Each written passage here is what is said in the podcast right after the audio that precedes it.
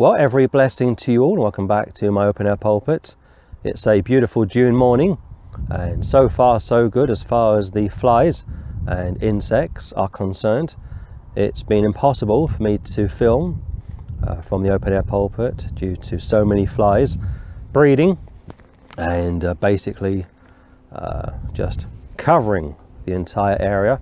So I had to go to a temporary location or two and uh, commandeer such locations for my previous videos. But hopefully, Lord willing, uh, the flies are gone and uh, it's now business as usual. Please go to 1 John chapter 3. 1 John chapter 3. Five nights ago, I was able to finish reading through the Old Testament. I always try to read through the Bible at least once a year, and it's always a blessing to do that. You forget so much. And as I was going through the Old Testament, I had verses in mind from the New Testament. And First John is a good book to look at this morning, and some other books as well. But I guess it's like this if you were to question your average Bible teacher, preacher, or scholar and ask such a person which books are the most trickiest to exegete, they would say Romans, Hebrews, Zechariah, Daniel, and I would agree with those books. But very rarely do they go to First John. First John is a very tricky book. First John, Second John, Three John are difficult books to read, and I've been blessed to have recorded each of those books over the last four or five years. But the reason why they are difficult to exegete is because, for the most part, they don't line up with the Pauline epistles. And it's my belief that First John is really the key, the key to unlocking revelation. Revelation, just for the record, was written to seven Gentile churches, not seven Jewish synagogues, as one female preacher was recently rebuked uh, for saying. And of course, women have no business being preachers or teachers or evangelists. But when John wrote Revelation, that was addressed to seven first century Gentile churches. Yes, down the line, prophetically, those seven local churches become seven generations, absolutely so. And I've already spoken about that over the last few videos, like Laodicea, the current apostate era that we are living in, or Philadelphia, back in the time of uh, King James, up until probably the 19th, 20th century. But First John, I think, gets overlooked. I think most preachers don't always know what to do with First John, and it's like this: if I wasn't into eternal security, if I believed foolishly that a person could lose their salvation, I would love to go to First John chapter three, read First John chapter three, which I will do this morning, Lord willing, and apply those verses on Christians and say that Christians if they're not careful can lose their salvation. I don't believe that. But I can see why people do that. And you say, why would they do that? Well, first of all, they are insecure in their own walks with the Lord. And secondly, they've been poorly trained. The vast majority of Christians, if you don't know, believe in conditional security.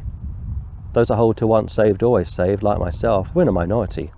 The majority of Christians and churches, whether saved or unsaved, counterfeits or legitimate churches, don't believe what I believe. They believe you can lose your salvation. So let's look at 1 John chapter 3 this morning and keep a few things in mind. First of all, when John wrote the three eyes and Revelation, he had probably at least, at least two groups in mind. The first group were the audience that got their hands on 1 John, 2 John, 3 John, first century Gentile Christians. Yes, there may have been some Jewish Christians. And Paul told you how if you are a saved person, you're in the church. If you are an unsaved person, you are a Jew, or if you are an unsaved person, you are a Gentile. So, in other words, when a person gets saved, they are neither Jew nor Gentile, they are just a Christian. But when John wrote 1 John, 2 John, 3 John, that, or those people received those books, read those books, got a blessing, and so too are those that got their hands on Revelation. But it's my belief that John has got at least two, maybe three future generations in his mind, especially from First John, which again will unlock revelation. And I'll discuss that this morning. 1 John chapter 3, 1 John chapter 3, look at verse 4 if you will. Whosoever committeth sin transgresseth also the law. Now, every time you sin, whether you're saved or unsaved, but even after you are saved, and we all sin, if we say we haven't sinned, 1 John chapter 1, we make him a liar, and the truth is not in us. Little children, sin not, but if you do sin, we have an advocate with the Father, Jesus Christ the righteous. Every time we sin, there isn't a just man on the face of the earth that doeth good and sinneth not. Every time we sin, we break the law of God. We go back under the law. And yet Romans chapter 6 says we've been buried with Christ, baptized into Christ, resurrected with Christ. We're already seated up in the heavenly places with Christ. And yet we have this tendency to go back to the old man, examine the old man, who again has been baptized into Christ, buried with Christ, resurrected with Christ. Our names are written in the Lamb's Book of Life, and yet we go back under the law every time we break the law. And you what would that be in reference to, James? Lying. How many lies do you have to tell to be a liar? Just one. How many items do you have to steal to become a thief? Just one. How many times do you have to blaspheme God's name, directly or indirectly, to be guilty of blasphemy? Just once. And that's why John says, if we confess our sins, he is faithful and just to forgive us of our sins. So First John chapter 3 is a very difficult part of First John to understand when you read it at first glance. First John chapter 5 is also very difficult to read at first glance. But it's my belief that John has got one, two, possibly three groups of people in mind. For example, he's got the church age in mind. He's got tribulation saints in mind. He's got the millennial reign of Christ in mind. Three groups of people. Church age saints, tribulation saints, millennial saints. Whereas Paul's epistles, for the most part, are aimed at the church. And most Bible teachers, when they hit 1 John, 2 John, 3 John, struggle terribly to harmonize those books with the Pauline epistles. Maybe you're not meant to. Maybe you're not meant to harmonize those. Yes, John's gospel fits beautifully with the Pauline epistles, and Revelation fits beautifully with Daniel. But when you get to 1 John, 2 John, 3 John, almost impossible really to harmonize such with the Pauline epistles. So what do most people do? Well, they read these verses and they say, we can't understand it. They throw their hands up in the air and they say, it must be for the tribulation and, and uh, they leave it there. That's not how it goes. That's not how it should go. That's incorrect. Whosoever committeth sin transgresseth also the law. You break the law. You're now a lawbreaker. Christ told you from Matthew chapter 5 how he came to fulfill the law. Now, the law, strictly speaking, is not for saved people people that have been made righteous. Paul told you from 1 Timothy how the law isn't for the just, the righteous, the redeemed, it's for the lawless, it's for liars, murderers. Basically, the law is for unsaved people. And when I go onto the streets, I use the law to show people that they are lost. And it's the best way to show people that they are lost. Don't be obnoxious. Don't be obnoxious. Don't be smug. Don't be sanctimonious. Don't start to insult people on the streets, if you go onto the streets. Just be honest and uh, straight to the point with people. Explain that you are a sinner saved by grace and you want to help people to be saved. And therefore, whosoever committeth sin, committeth sin of any kind, transgresseth also the law. You go back under the law. You've been redeemed from the law. The law was a schoolmaster to bring us unto Christ. Once you finish your GCSEs or once you finish your A levels or O levels, once you get your degree or degrees or diplomas from university, you're free from that system. Once you pass your driving test, there's no more need to have any more lessons. Once you become an architect, an engineer, a solicitor, a barrister, a lawyer, an attorney, once you become whatever it is that you are training to do, a plumber, an electrician, a doctor, a nurse, whatever, once you qualify in your field, you're free. You're free from any uh, additional education. But what do we do? Well, we go back to the old man. We take a look at the old man. we stop walking with the Lord, we start to become lukewarm. Going back to Revelation chapter 3, how God will spew you out of his mouth, a picture of revulsion, not necessarily permanent rejection. And again, Revelation chapter 3 also gets quoted by conditional security people to suggest that it is possible for people to lose their salvation. I don't believe that. For sin is the transgression of the law. So John is basically making a timeless statement about what sin is and what happens when a person, whether saved or unsaved, sins. They break the law and they are guilty of transgression. So it's like a courtroom. You go into a court, the judge sitting on the bench, and he or she will listen to the material presented in, in uh, his or her courtroom, and a good judge will have to punish the criminal, right? Well, that's how it is with God. He sees and hears everything, and he's already judged the world. The whole world lies in wickedness and darkness. The wrath of God already abides on the lost. You can't get around this. And ye know, verse 5, that he was manifested to take away our sins, and in him is no sin. Go to 2 Corinthians uh, chapter 5. Another book, 2 Corinthians, is also neglected. Another tricky book, very difficult book to really understand. I went through 2 Corinthians verse by verse maybe 18, 19 months ago, 20 months ago. Tricky book, very tricky. 2 Corinthians 5, look at verse 21. For he hath made him to be sin for us, who knew no sin, that we might be made the righteousness of God in him. Christ could have come, he could have preached, he could have taught, he could have set an example, and most people would have been just awestruck to have seen him, heard him, observed him. His words continue to have consequences. 2,000 years on, the battle for the Bible continues to rage all over the world. Universities don't want this book, colleges don't want this book, workplaces don't want this book, schools don't want this book. It's only when a criminal goes into a jail is he or she given this book.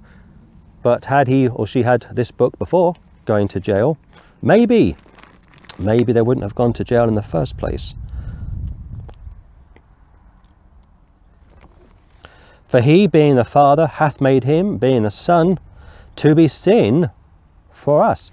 Not only would he die on the cross, going back to how we've been baptized into him, raised with him, and also buried with him, not only would he die on the cross, but on top of that, he becomes sin for us, who knew no sin that we, the church, those that appropriate the atonement, might be made the righteousness of God in him. Go back to 1 John chapter 3. We call this substitutionary atonement. It's very rare.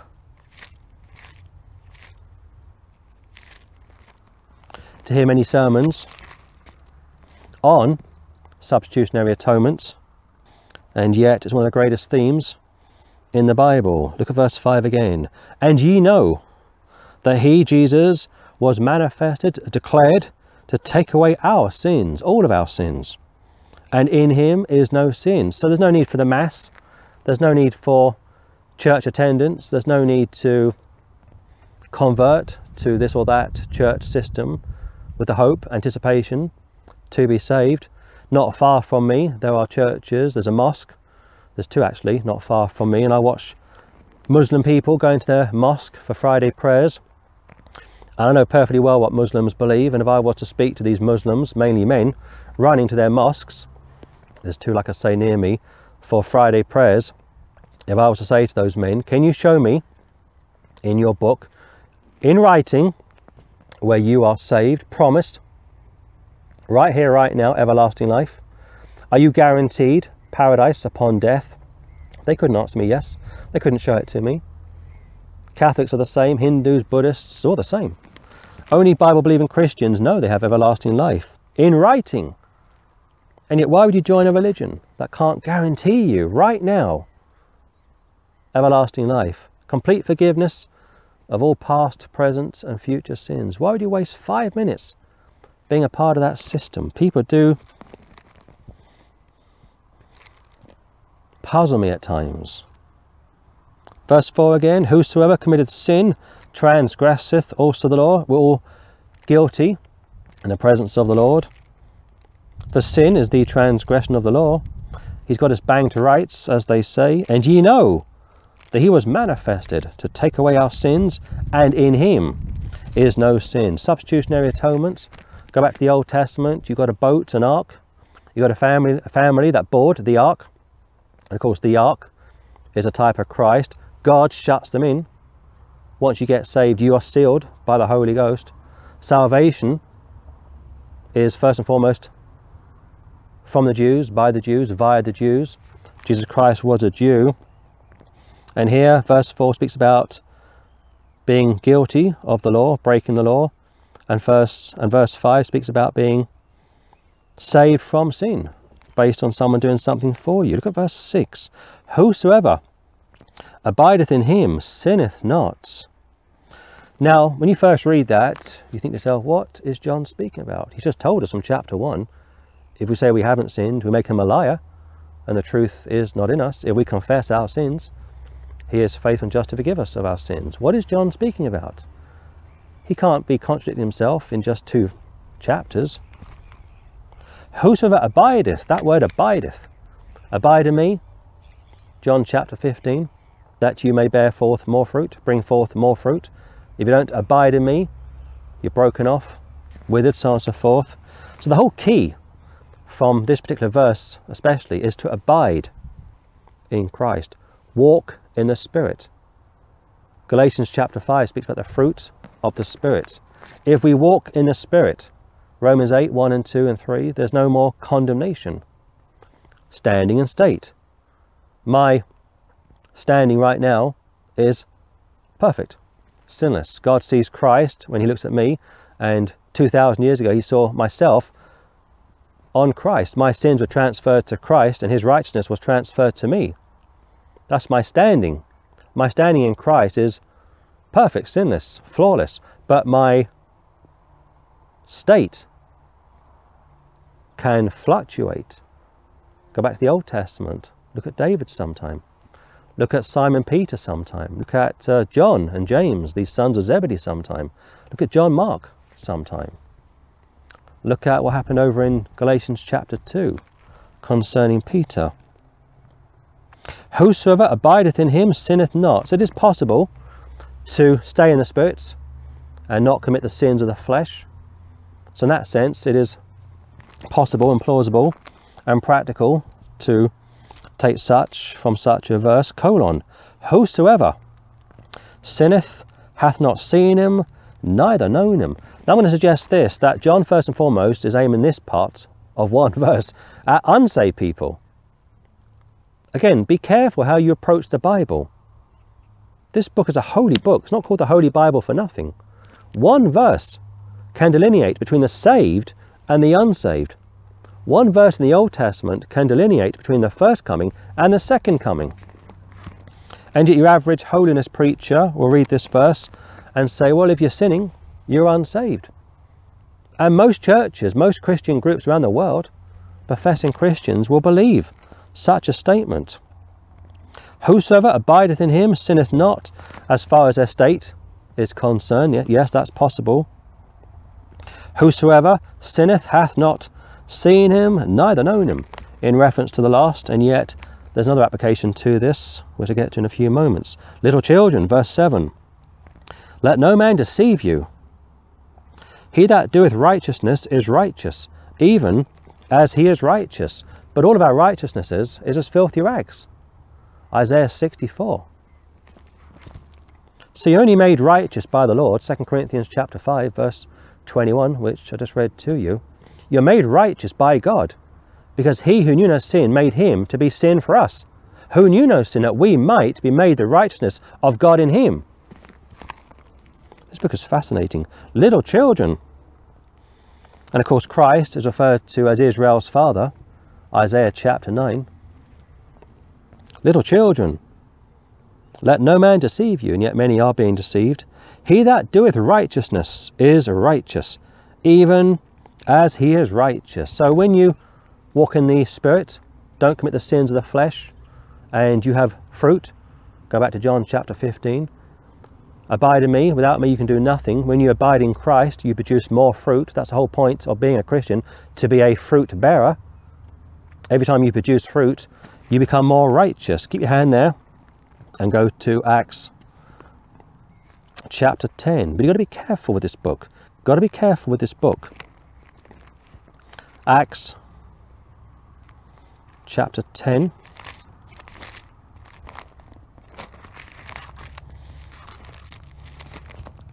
Acts chapter 10.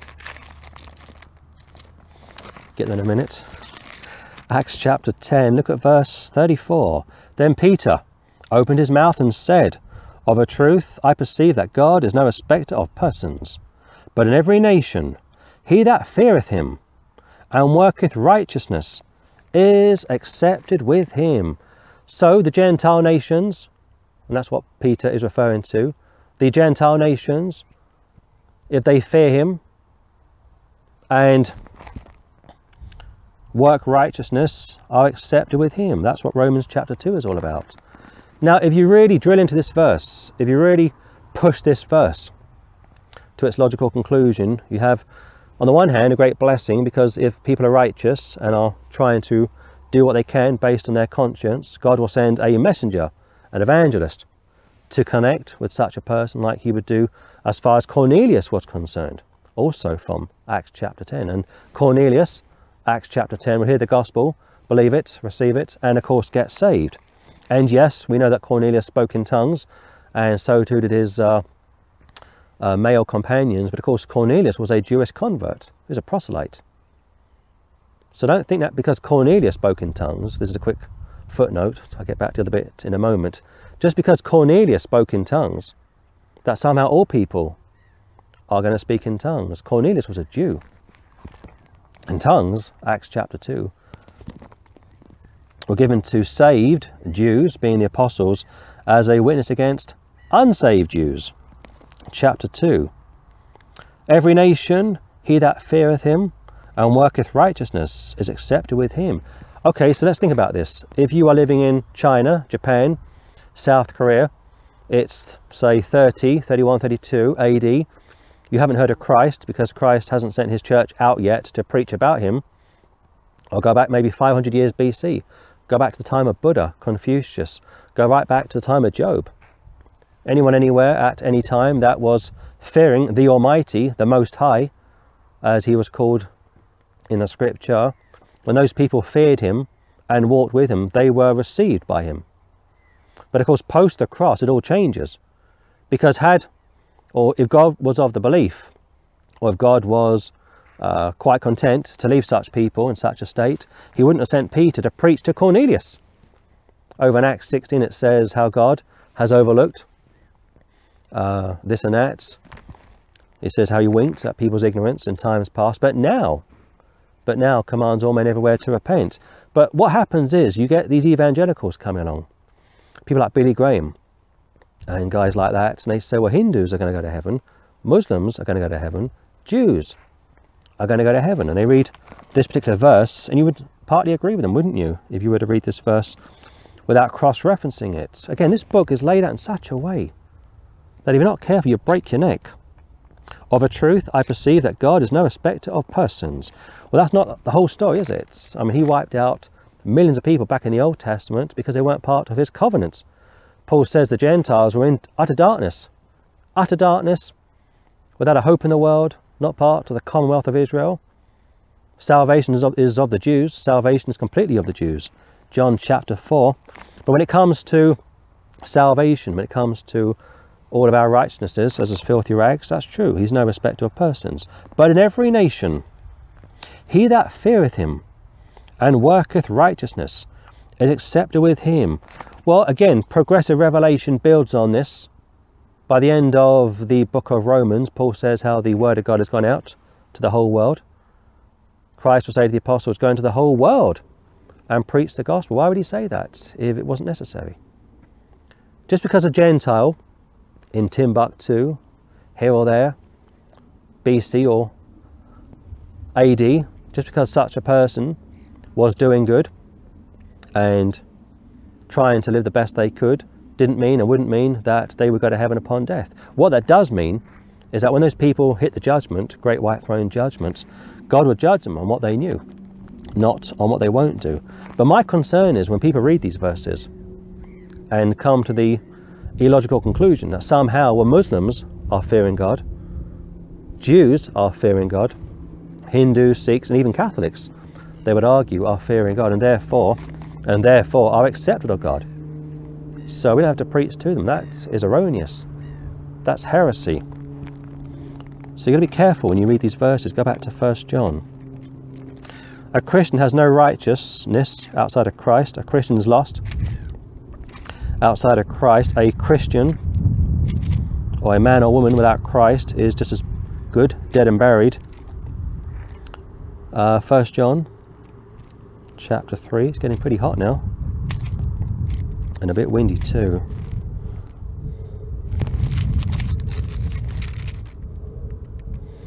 Little children, let no man deceive you. He that doeth righteousness is righteous, even as he is righteous. Well, of course, Christ is righteous. Whatever we do, when it's good, is credited to God. Whatever we do, if it's bad, is credited to ourselves. But this goes back one more time to our state, our relationship with the Lord. Outside of Christ's death, burial, and resurrection, we have no hope. We can't save ourselves. Yes, people living before Christ that feared God and worked righteousness were righteous, and God accepted them in a, in a limited sense, but they'll still be judged at the great white throne judgment. But post the death, burial, and resurrection of Christ, people that have not heard of Christ and want to receive Christ, people that are trying to live right, basically, and there are people that are trying to live right but are lost, those people that are trying to live right, like Cornelius, will have more light given to them. But you can't get one's own righteousness from verse 7 as a means of salvation. It won't work. Verse 8 He that committeth sin is of the devil. For the devil sinneth from the beginning. The devil sinned from the beginning of time the devil was manifested, uh, was allowed due to the Lord's permissive will to tempt Adam, tempt Eve. Adam and Eve fell, and of course, with their fall, there was a need of a redeemer. Of course, God knew they would fall before they fell. Christ had already agreed to enter the world as the Son of God to redeem us from the fall. He that committed sin is of the devil, it's timeless and it's also universal for everyone anywhere at any time. If i sin technically i'm back under the law. I'm a transgressor verse 4 and i am of the devil in that sense. If an unsaved man sins and of course he does sin because he is a sinner by nature he too is of the devil. For the devil sinneth from the beginning. When he was first created there was no iniquity found in him. But due to something happening it could be his jealousy towards Adam and Eve's uh, special place with God. Due to his jealousy, iniquity was found in him. And at that time, as I say, God allowed him to tempt Adam and Eve.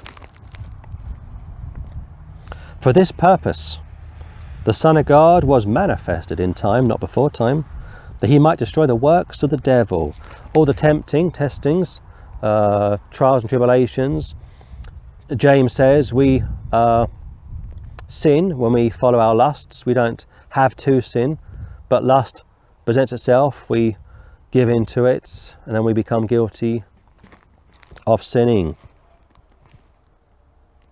Also, Paul says over in uh, the book of Romans how the wages of sin is death, negative, but the gift of God is eternal life through Jesus Christ our Lord, positive. Positive. He that committeth sin is of the devil, unsaved, absolutely, and even after you are saved, if you commit sin, you too are of the devil. For the devil sinneth from the beginning, in time, not before time, and also he had free will. You've got free will to receive Christ or reject Christ for this purpose. the Son of God was manifested, declared, that he might destroy the works of the flesh, completely destroy not only the devil's claim to man, because we've all sinned and come short of the glory of God, and Christ had to break that claim that the devil has over us due to our fall, but also to stop people being terrified. It says over in Hebrews how all their lifetime people were and probably still are in bondage to sin and the fear of dying and being punished and sent off to hell, so on and so forth. So Christ came to save us from our sins and also from ourselves. Whosoever is born of God doth not commit sin. This is one of the most tricky passages in the whole of First John, if not the entire Bible. You work through the Pauline epistles, you go through the Gospels or the Old Testament books, you can harmonize such to some extent, but you hit this verse. Not so easy. Whosoever, anyone, is born of God, new birth, doth not commit sin. Why is that? For his seed remaineth in him, and he cannot sin, because he is born of God. Go to Isaiah 53. Every holiness preacher, every Arminian, every Lordship salvationist, especially the extremists, will take great joy and delight quoting 1 John chapter 3, uh, verse 9. And if you are a typical Christian, maybe newly saved or not, you struggle, don't you, to deal with that verse. And when it's read to you, you start to doubt your salvation. You start to say, well, maybe I'm not saved. Maybe I'm a lost person. Maybe I lost my salvation. Maybe I was never chosen to begin with. Maybe I'm just not saved. It's a common misconception. Isaiah 53, verse 10 as well. Yet it pleased the Lord to bruise him. It pleased the Father to bruise the Son. He hath put him to grief when thou shalt make his soul an offering for sin. He shall see his seed. His seed is in me. I'm a saved man, and if you are a saved person, his seed is in you. He shall prolong his days. And the pleasure of the Lord shall prosper in his hand. So for now, Christ lives in me, the hope of glory. The Father lives in me, and so too does the Holy Ghost. As of right now, as a saved man of 17 years, my spirit has been redeemed, is in heaven. My body is obviously still here. My soul is inside of my body. I'm a saved man. I will never be any more saved than I am. I can be more holy. Uh, I can do more good works, but I can't improve my justification. I can't improve my uh, standing with the Lord, in the Lord. I'm already sinless as far as God is concerned, not based on what I do, but on what He's done for me. But my state, my state is a completely different kettle of fish. Again, yet it pleased the Lord to bruise him. Christ was destroyed, basically.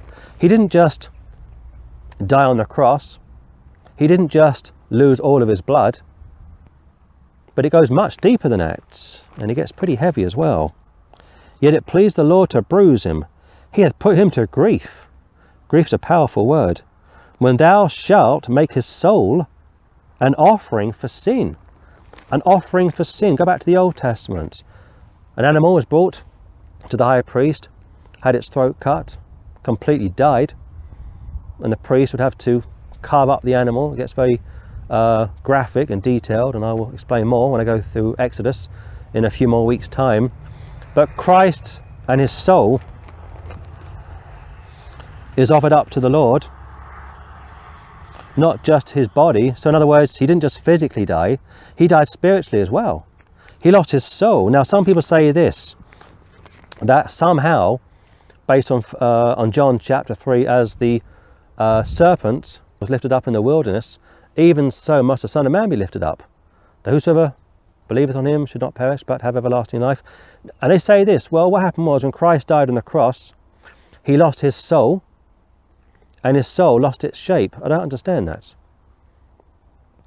And that's a pretty heavy statement to make, isn't it? Not only would he die for the sins of the world, not only would he lose all of his blood, but they say that he lost his soul as well. He lost the shape of his soul. Going back to Mark chapter 9, how the worm dieth not. Job, uh, make that. Psalm 22, Psalm 22. I'm a worm, a no man. I'm not sure what to make of that. I won't comment on that any further. It gets uh, not only deep, but you're on dangerous territory when it comes to trying to digest and dissect what really took place uh, to the Lord's soul. Please the Lord, Father, to bruise him, put him to grief. My pages are falling out of my Bible, excuse me. When thou shalt make his soul an offering for sin, his soul was offered for sin. He became sin for us who knew no sin. He shall see his seed. We, the church, represent him. Those of us which are born again do what we do thanks to his power. He lives inside of us, of course. He shall prolong his days, and the pleasure of the Lord shall prosper in his hand. Go back to First John.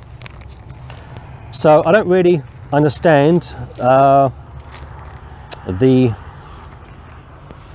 teaching that somehow Christ lost his soul permanently. I think it's pretty fair to say that he died. We know he died, obviously. He bled. We know he bled. He went into the lower parts of the earth. We know that. Uh, on the cross, he, he would say, uh, Father, into thy hands I commend my spirits. And I think what's probably more likely is yes, his, his soul became an offering for sin. God put all of our sins on his soul. It says he went into the lower parts of the earth and he left our sins in hell. And then body, soul, and spirits are resurrected or rejoined. And after three days, the Father, the Son, and the Spirit would, uh, would uh, resurrect the Lord Jesus Christ. To go beyond that and to suggest from John chapter 3 as the uh, serpent was lifted up, even so much the Son of Man be lifted up, to try and uh, harmonize the serpent with the Saviour. I understand it partly, I appreciate it partly, but to go beyond that and teach, as some even do, that somehow Christ became the serpent upon death is bordering, I think, blasphemy. It's a dangerous statement to make, and I don't teach that. I don't want to be associated with that belief or teaching. His soul was made an offering for sin. Let's leave it, leave it there. Let's leave him on the cross as he was at the time. Blood shed for the sins of the world. Without the shedding of blood, there is no remission of sins. Spirit goes to be with the Father, body goes into the ground, his soul goes into the lower parts of the earth. And like I say, after three days, the triune God would resurrect him. To go beyond that is problematic, and you're on shaky ground. Whosoever, 1 John 3 9, whosoever is born of God doth not commit sin, but you are told that if we say we haven't sinned, we make him a liar. For his seed remaineth in him. His seed, of course, is Jesus Christ. And he cannot sin because he is born of God. In this, the children of God are manifest, declared, and the children of the devil. Whosoever doeth not righteousness is not of God, neither he that loveth not his brother. Go to Micah chapter 7. Micah chapter 7. It's my belief, like I say, that First John has at least two applications, probably a third. Uh, but for here and now, if I was to say to you that there's no uh, delineation between uh, Christian people You'd say, well, of course there are. We know that the Catholics aren't saved. We know that the JWs, the Mormons, aren't saved. And I would say, yes, that's true. I wouldn't make that statement for here and now. Over in uh, Matthew 13, Christ speaks about the wheat and the tares growing side by side, living side by side in a typical church. He says, let them be, leave them alone.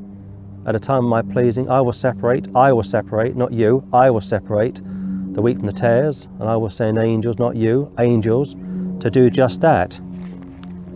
I think verse 10 In fact, I'm convinced verse 10 has a prophetic application. In this, the children of God are manifest, and the children of the devil, going back to verse 9, being unable to sin.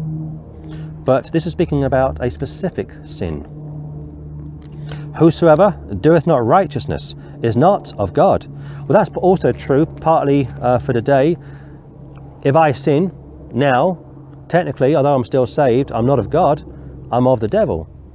I'm following his spirit, his nature, although I am sinless in the sense of God standing in Christ.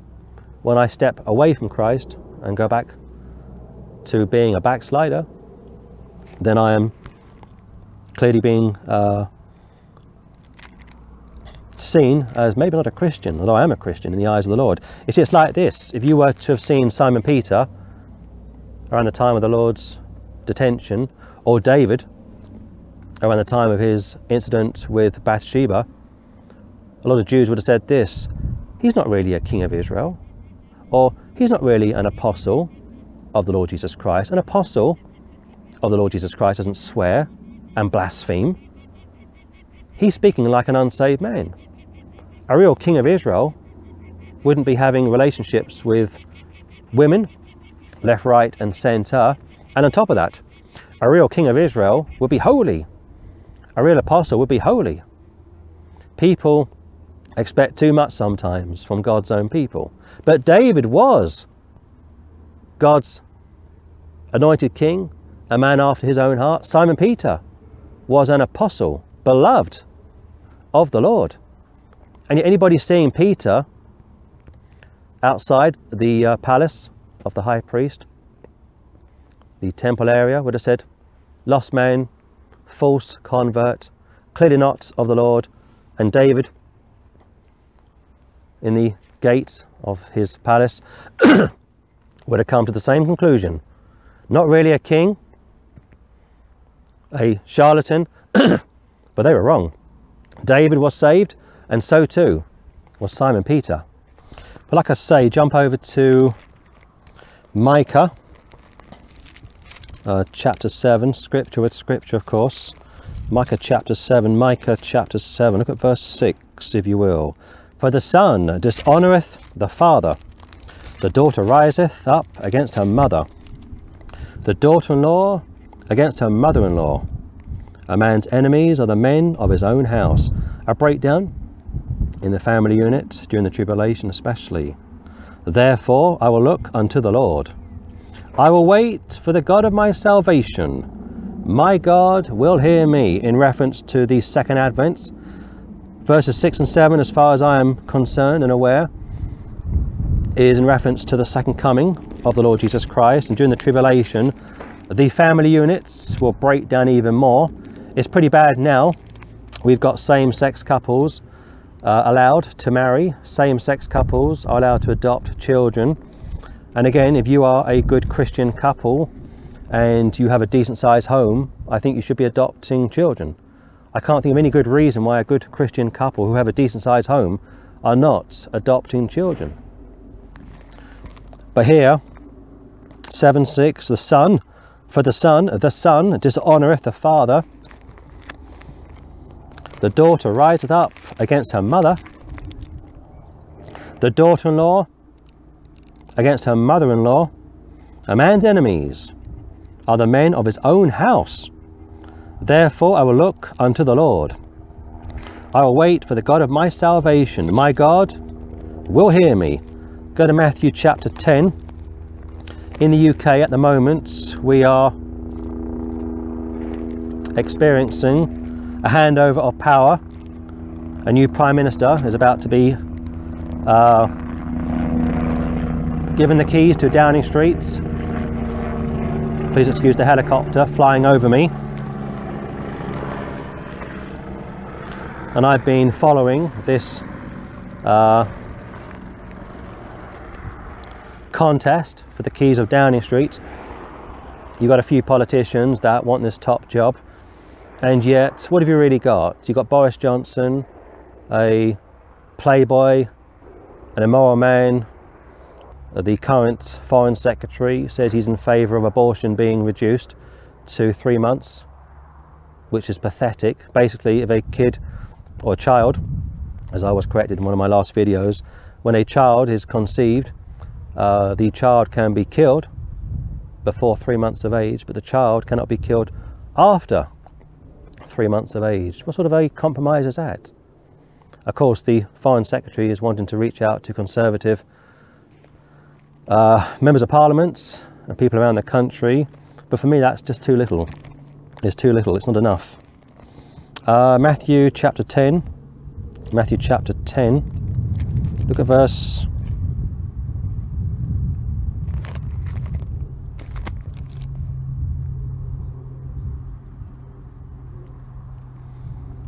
Twenty-one.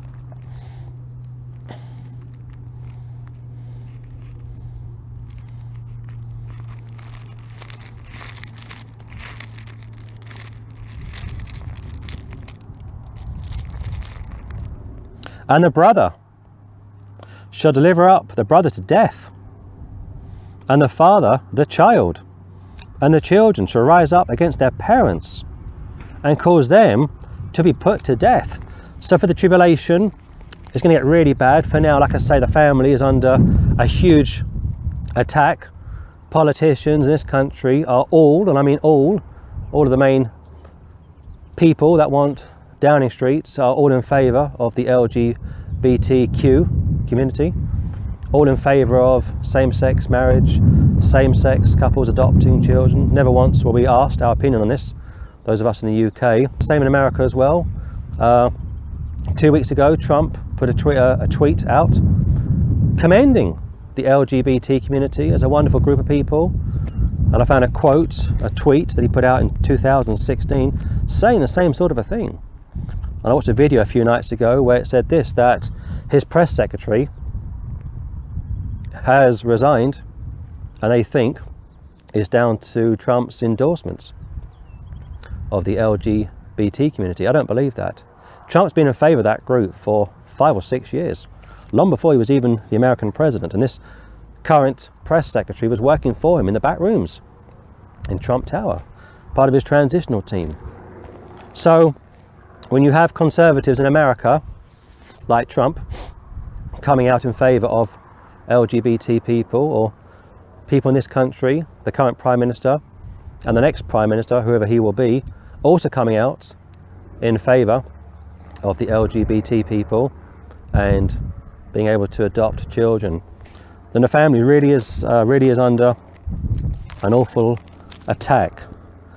Brother, shall deliver up the brother to death, tribulation. The father, the child, they're going to sell each other out. And the children shall rise up against their parents, inform the powers that be, the thought police, that's what their parents are doing, and cause them to be put to death. And ye shall be hated of all men for my name's sake. But he that endureth to the end shall be saved. He that endures unto the end of the tribulation doesn't get caught up in this apostasy, lukewarmness, treachery, will be saved from the wickedness that'll come on all those on the face of the earth. For today, it's not quite as bad as it will be in the tribulation. For today, uh, the family, although it's under attack, like I say, in Britain and America and elsewhere, even in, uh, I think it was uh, Taiwan, even in Taiwan, they are allowing same-sex marriage, whereas in China, it's not uh, the case, of course. China is still very conservative, as is Russia and other parts of the world. Go back to First John chapter 3. People say, well, we want Boris. Uh, we don't care about his morality. We want money. During the uh, last American election, people were saying, we don't care about Trump's morality. We want money. And uh, what would Simon Peter say to uh, Simon the sorcerer? Thy money shall perish with thee. And uh, Paul told you how money is the roots of all evil. We want money, not morality. We don't care about Boris Johnson, they say. His mistresses, abortions. His current lover is almost 30 years. Almost 30 years. His junior even Melania Trump is also around the same age or the same gap in their uh, ages. But people don't care about that. People don't care about morality, they want money. Make America great again, they say. Make Britain great again, they say. Can Boris Johnson do that? Can Donald Trump do that? Boris Johnson is in favour of the LGBT people. Donald Trump is in favour of the LGBT people. Why are Christians falling over themselves to support Trump or Boris? Yes, pray for your leaders, and you must do, and I hope you do, every day on your knees. But to get caught up in this hysteria, it's shameful, it's embarrassing. First John chapter 3, First John chapter 3, so keep in mind what it is said from uh, Micah 7 and Matthew chapter 10. A breakdown in the family will continue during the tribulation. It's bad enough now, like I say, kids divorcing their parents, same sex couples being able to adopt children. No one cares about that. Never once were we asked our opinion about, first of all, same sex marriage, and secondly, same sex adoptions. 1 John chapter 3, look at verse 11. For this is the message that ye heard from the beginning, that we should love one another. That's timeless. If you love me, keep my commandments. John chapter 15. But he also said, If you love me, keep my words. Keep my words. And yet, most Christians don't know what the words of the Lord are. Most Christians have no final authority most Christians are using multiple translations. But verse 11 again, for this is a message that ye heard from the beginning when the church began, that we should love one another. It's timeless. Going back to if you don't love one another, Matthew 10, Micah 7, people are going to lose their lives. People are going to be just betrayed, left, right, and centre. Not as Cain, who was of that wicked one not in a physical sense, but in a spiritual sense, and slew his brother. And here you got two biological brothers, the first, back in Genesis. And wherefore slew he him? Because his own works were evil, and his brothers righteous. Righteousness. He that doeth righteousness is righteous, or he that doeth righteous is righteous. He that does well, and he that feareth the Lord is received of him. Going back to he that doeth righteousness, verse 7 is righteous, even as he is righteous. But here, not as Cain, who was that wicked one, going back to uh, being of the devil, verse 7 and 8, being of the devil in the sense of following the spirits of the devil, the lust of the flesh, so on and so forth. Slew his brother, killed his brother, and of course, Cain is a type of Satan, Abel, is a type of Christ. And wherefore slew he him? Why did he kill him? Because his own works were evil. Going back to tribulation saints, people are going to become evil. They're going to become more and more greedy, more and more apostate, lukewarm. Going back to Revelation chapter 3, how Christ will spew such people out of his mouth. But his brothers was righteous. Two groups of people, Cain and Abel. Very clear to see from the outside, but for today it's not always so easy to see, is it? The apostles didn't spot Judas as a traitor. The apostles didn't see Judas as an enemy. The apostles saw Judas as one of themselves or one of their own. When Christ said, One of you will betray me, they all said, Is it me? Is it me? Is it him? Is it him? Nobody said it's him. Son of perdition, son of Simon. They had no idea. Marvel not, my brethren, if the world hate you. That's for today, but it'll be even more prevalent and relevant for the tribulation. We know that we have passed from death unto life because we love the brethren. Do you love your brother in Christ? Do you love your sister in Christ? Would you die for your brother in Christ or your sister in Christ?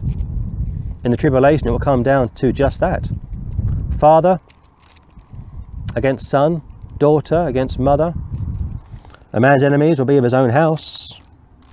He that loveth not his brother abideth in death. Now here it switches from uh, physical brothers in verse 12 to spiritual brothers. 13, 14. Look at verse 15. Whosoever hateth his brother is a murderer.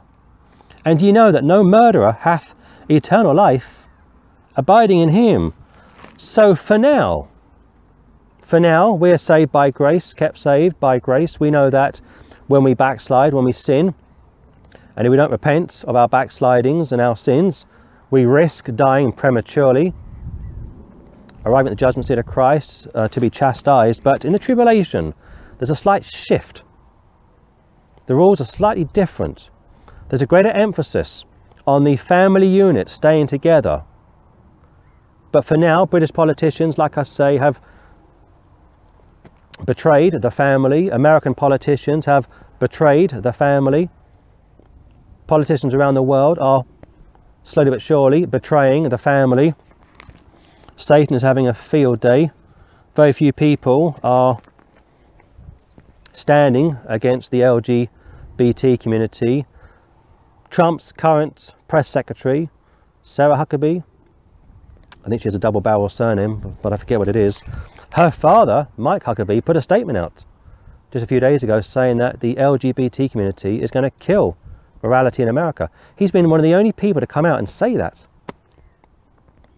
Most American politicians don't want to rock the boat, don't want to lose their jobs. Most British politicians don't want to rock the boat.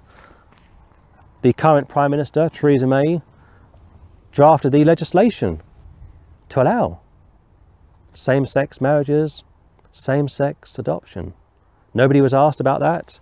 Wasn't in their party manifestos either. From 2010, 2015, it was forced upon the British people. Go to Revelation chapter 13.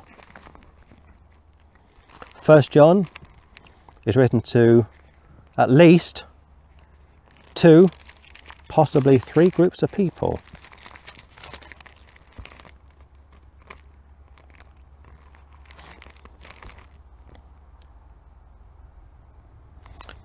On one occasion, Paul got into an argument with Barnabas over John Mark.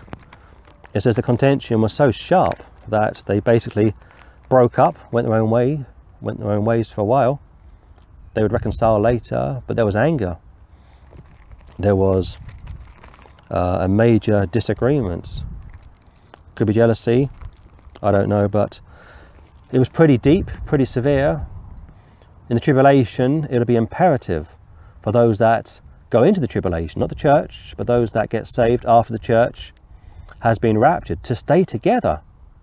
He that endureth unto the end shall be saved, not in reference to he that endures the tribulation, keeps the Ten Commandments, keeps the law, will be saved and go to heaven. That's not what it means at all. That's a ridiculous statement. That came from Peter Ruckman. And Ruckman's disciples are continuing to reiterate and regurgitate Ruckman's statements of Matthew 10 and Matthew 24. He that endureth unto the end shall be saved from what? From your sins? No, saved from deception. Saved from families breaking up, being destroyed. Revelation 13. And they worshipped the dragon, verse 4, which gave power unto the beast. And they worshipped the beast, saying, Who is like unto the beast? Who is able to make war with him? They're very proud of the beast. Those on the earth during the tribulation, as of right now, China is a superpower. Countries in the Far East are in fear of China. Britain has sent a warship to be permanently stationed in Singapore to keep the Chinese at bay, in a sense, symbolically, of course, to show Singapore especially that Britain is on the side of Singapore, most Chinese people are very proud of themselves, of their country. Look at us, they say. We've come so far in just 20 years, 25 years. And haven't they just? Second largest economy in the world. They've got uh, prison camps all over China. Not much about that in the papers. Not much has been written about that or spoken about that because the media moguls are mainly left wing, and of course, China is a socialist uh, country using uh, capitalist principles. But Chinese people are very proud of their country. And here, during the tribulation, it says how they worshipped the dragon, being the devil, which gave power unto the beast, being the Antichrist. And they worshipped the beast, saying, Who is like unto the beast? Who can match China? Or if you are an American, who can match America? Who is able to make war with him? For many years, Britain ruled the waves. Britain had most of the world due to the British Empire. 1939, Britain had the largest navy in the world. By 1945, Britain had the second largest air force in the world.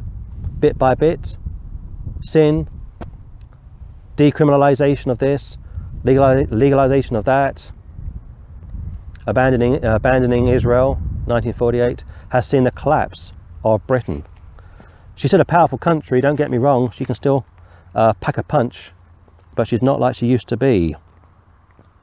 And this crowd are going to worship the dragon and the beast in the tribulation. Look at verse 5.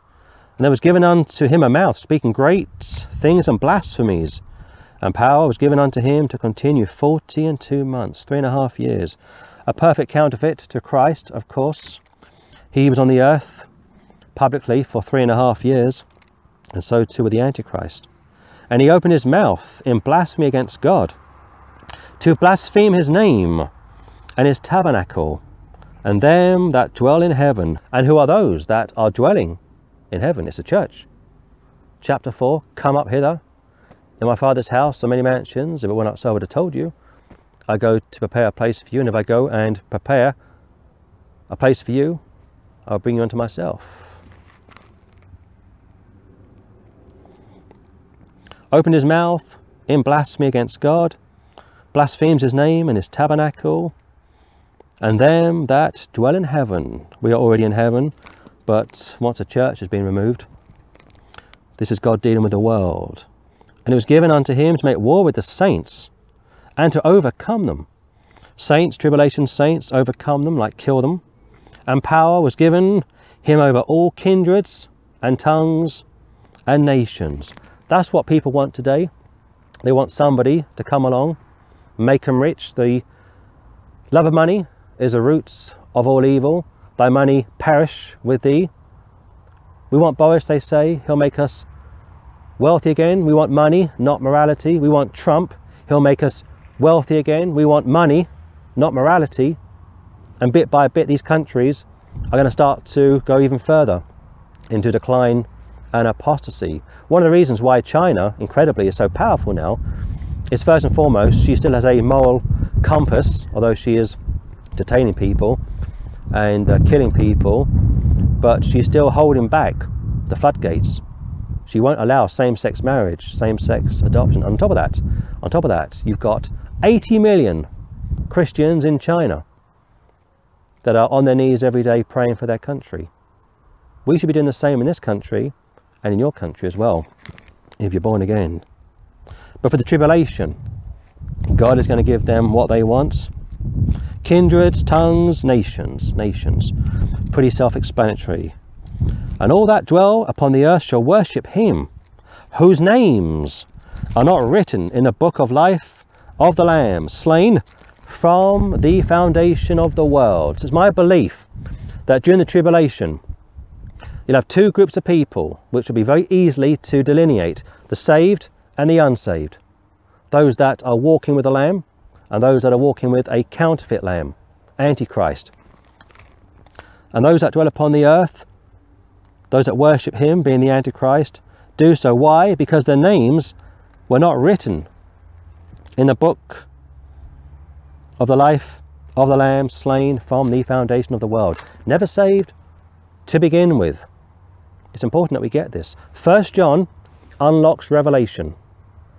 Revelation unlocks First John.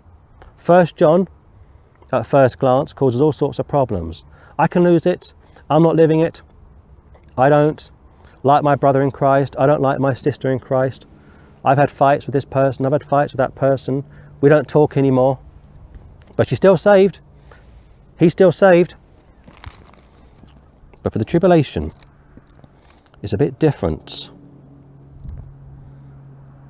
If any man have an ear, let him hear.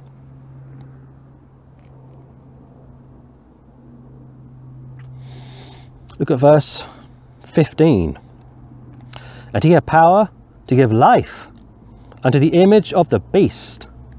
Another counterfeit of Christ, that the image of the beast should both speak and cause that as many as would not worship the image of the beast should be killed. Now I've wondered over the years if this image is a, a hologram of some kind, a clever optical, an optional illusion. Uh, most of the magicians and their uh, tricks and shows and uh, their acts have been exposed. I saw maybe a couple of years ago online a documentary, a group of documentaries, a group of videos exposing, explaining how magicians do what they do, like the disappearing woman, the disappearing elephants, uh, cutting the woman in the box in half. It's so simple when you see how they do it. It's trickery. It's an illusion. Only one trick that Houdini did, uh, turn of the last century, has still to be explained. And of course, Houdini was involved with the occult. But most of what you see when it comes to magicians is simply an optical illusion. But this image, this image comes to life, and I think life means just that, is able to speak, and as a result, cause that as many as would not worship the image of the beast to be killed. So I think the image of the Antichrist, the beast, is a counterfeit of Christ.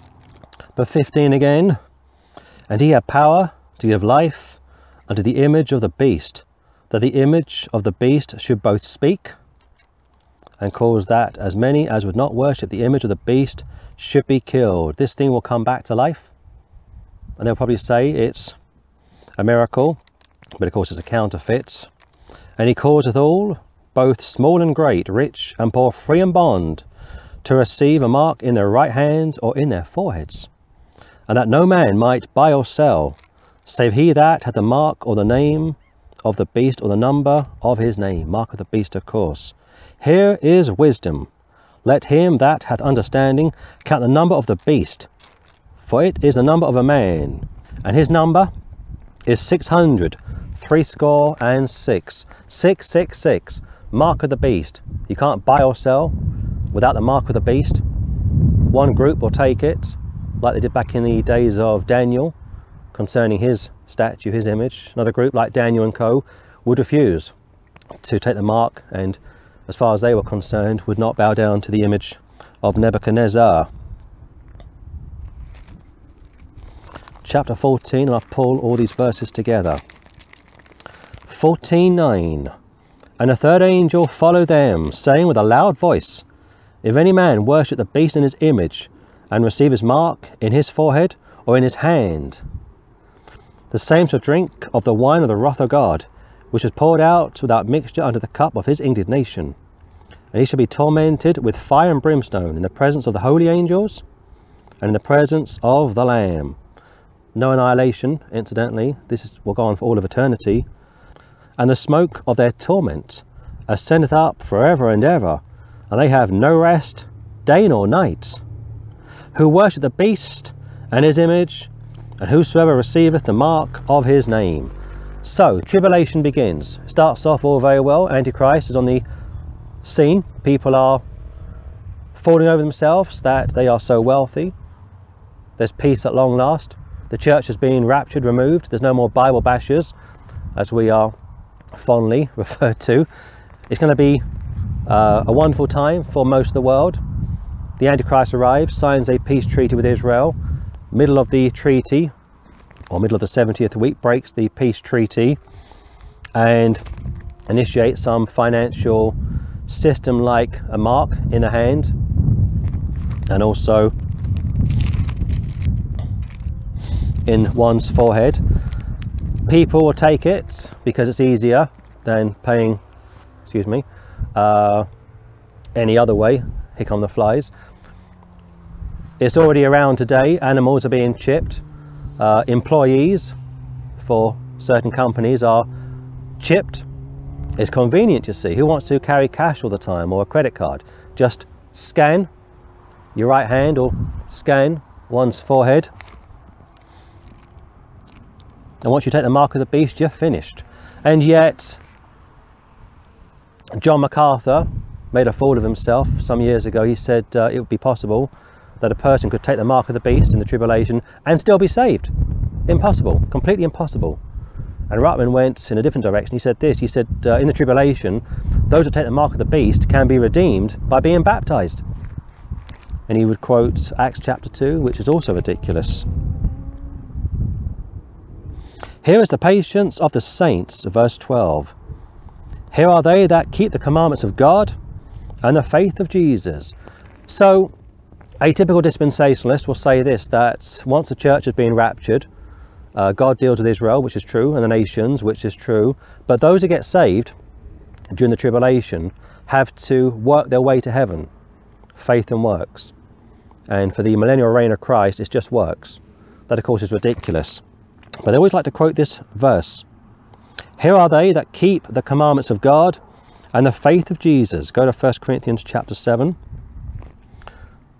1 Corinthians chapter 7. Most people think that the commandments here are the Ten Commandments, and of course they are not. Uh, 1 Corinthians 7. 1 Corinthians 7. Uh, look at verse 19. Circumcision is nothing, and uncircumcision is nothing, but the keeping of the commandments of God. And here Paul is speaking to the church. Every epistle he wrote is completely 100% for the church. And he mentions the commandments of God. Go back to 1 John quickly. 1 John chapter 3. Look at verse 22. And whatsoever we ask, we receive of him, because we keep his commandments and do those things that are pleasing in his sight. And this is his commandment, number one, that we should believe on the name of his Son, Jesus Christ. Number two, and love one another as he gave us commandments. And he that keepeth his commandments dwelleth in him, and he in him. And herein we know that he abideth in us by the Spirit which he hath given us. Go to Romans chapter 13, the Ten Commandments, strictly speaking, were for the Jews, not the Gentiles. Yes, you can use the Ten Commandments, and I do, to show an unsaved person that they need to be born again, but you don't live by the Ten Commandments to stay saved. The Ten Commandments, if you broke them, would result in you being put to death. The church is not under the law, but under grace. Uh, Romans 13 8. Owe no man anything, but to love one another. For he that loveth another hath fulfilled the law. For this, thou shalt not commit adultery, thou shalt not kill, thou shalt not steal, thou shalt not bear false witness, thou shalt not covet. And if there be any other commandment, it is briefly comprehended in this saying, namely, thou shalt love thy neighbour as thyself. Walk in the Spirit, you don't commit the sins of the flesh. If you don't walk in the Spirit, you go back under the law, you are a transgressor, and all those sins which I just mentioned from verse 9 are what you can be quite capable of committing if you're not careful. But look at verse 10. Love worketh no ill to his neighbour, therefore love is the fulfilling of the law. Go to Mark chapter 12. Of course, this was aimed at the, or this is aimed at saved people. You can't be saved by loving anyone. You can't be saved by doing anything. If you do righteous and fear God, Acts chapter 10 and Romans chapter 2, God will send someone to articulate the plan of salvation. You can't go to heaven on your works under any dispensation. Get that out of your minds. Mark 12, 29. And Jesus answered him, The first of all the commandments is Hear, O Israel, the Lord our God is one Lord, in the sense of unity, not oneness, not in the sense of Unitarianism, in the sense of Trinitarianism. And thou shalt love the Lord thy God with all thy heart, and with all thy soul, and with all thy mind, and with all thy strength. This is the first commandment. It's also impossible, but he will list it, he will list it anyway because he is God And God cannot lower his standard. That's why God had to become a man in Jesus Christ to die in our place, to keep the law on our behalf. But this is the law, basically to love him with all your mind, heart, soul, and strength. 31. And the second is like, namely this Thou shalt love thy neighbour as thyself.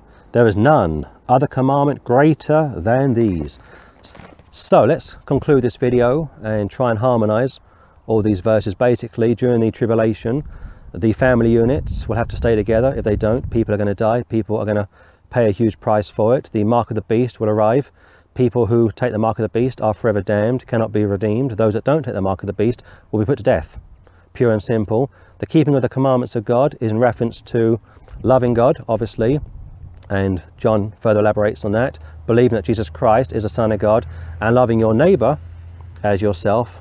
And also, John reinforced that uh, in reference to loving fellow brothers and sisters in the Lord. It will be impossible, it will be impossible for those in the tribulation to take the mark of the beast. Go back to 1 John chapter 3. Uh, those that take the mark of the beast, those that worship the beast in the tribulation, are unsaved, never saved to begin with. Their names were never written in the Lamb's Book of Life. So when it says over in 1 John chapter 3, and uh, I need to re-glue some of these pages. Uh, verse 10, for example, in this the children of God are manifest, and the children of the devil, what it really means is this, that in the tribulation, the children of God won't take the mark of the beast, will be singled out for execution, they will lose their heads. Those that take the mark of the beast are children of the devil. Whosoever doeth not righteousness is not a God, in reference to taking the mark of the beast. Neither he that loveth not his brother, in reference to selling out brethren during the tribulation.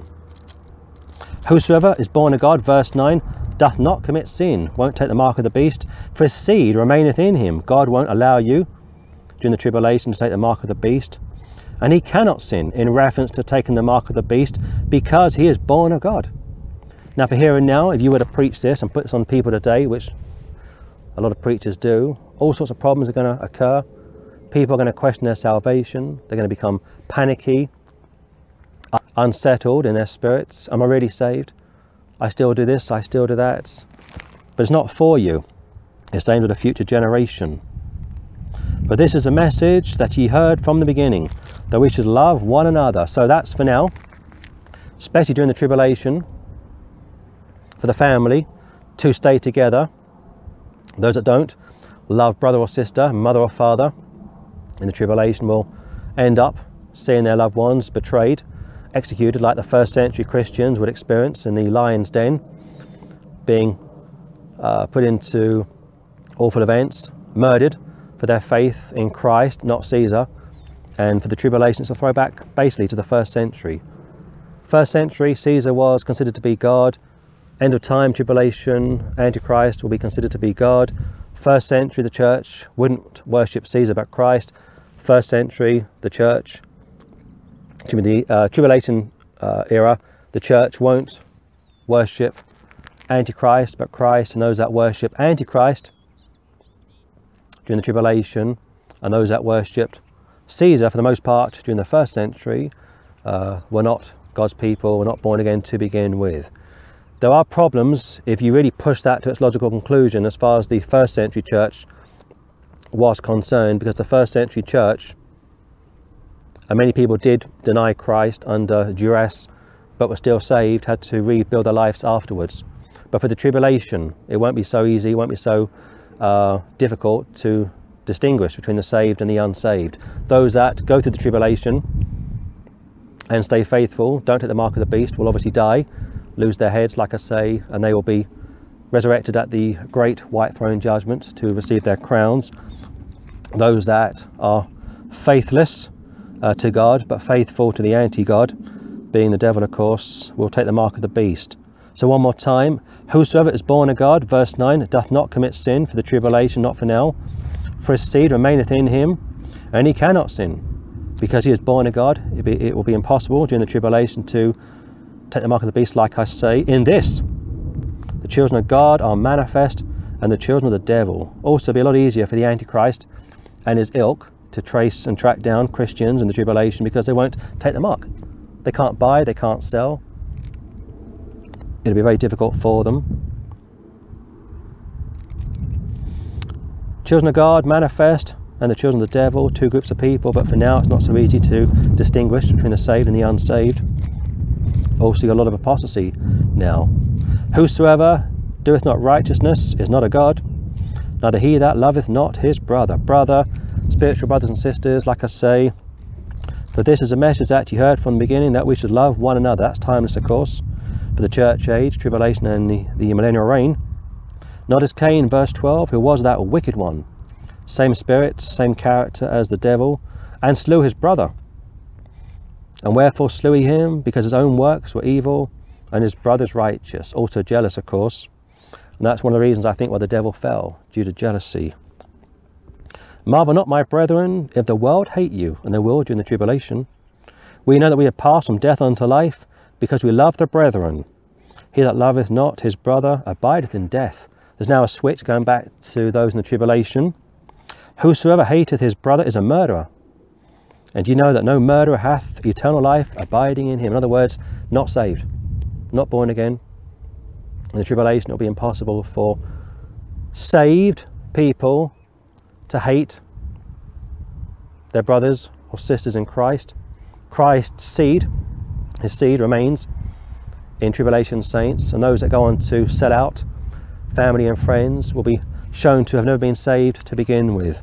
That's what Matthew 25 is all about, and elsewhere where the Lord ends up just cutting people down, executing people, and also Matthew chapter 7 Lord, Lord, have we not prophesied in thy name, done many wonderful works? in thy name. That infamous passage in reference, I believe, to tribulation saints, but also in reference to those that were never saved.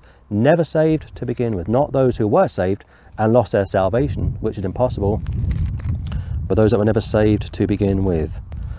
So, quite a bit of Bible uh, this morning, and uh, hopefully, Lord willing, like I say, I will attempt to return to the open air pulpit from now on and do more uh, videos along these lines. First John is a very difficult book to exegete, as is Second John and Third John. But I think when you read First John, as I've attempted to do this morning, in harmony with Revelation and some Old Testament passages, you can see quite clearly, I believe, that that John isn't speaking about the here and now, but what will take place during the tribulation.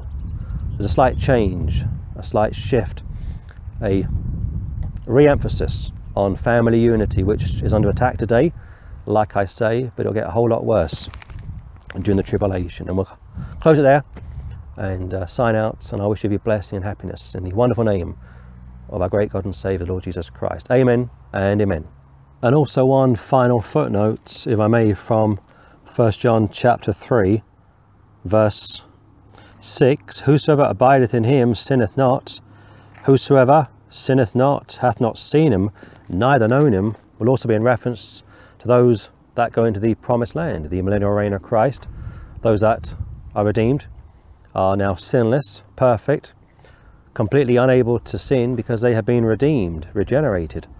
They are now sinless in a practical sense and a permanent sense. But for the here and now, for the church age, we have free will, we can sin, we can do right, we can do wrong. Uh, that's why I say John has at least three applications.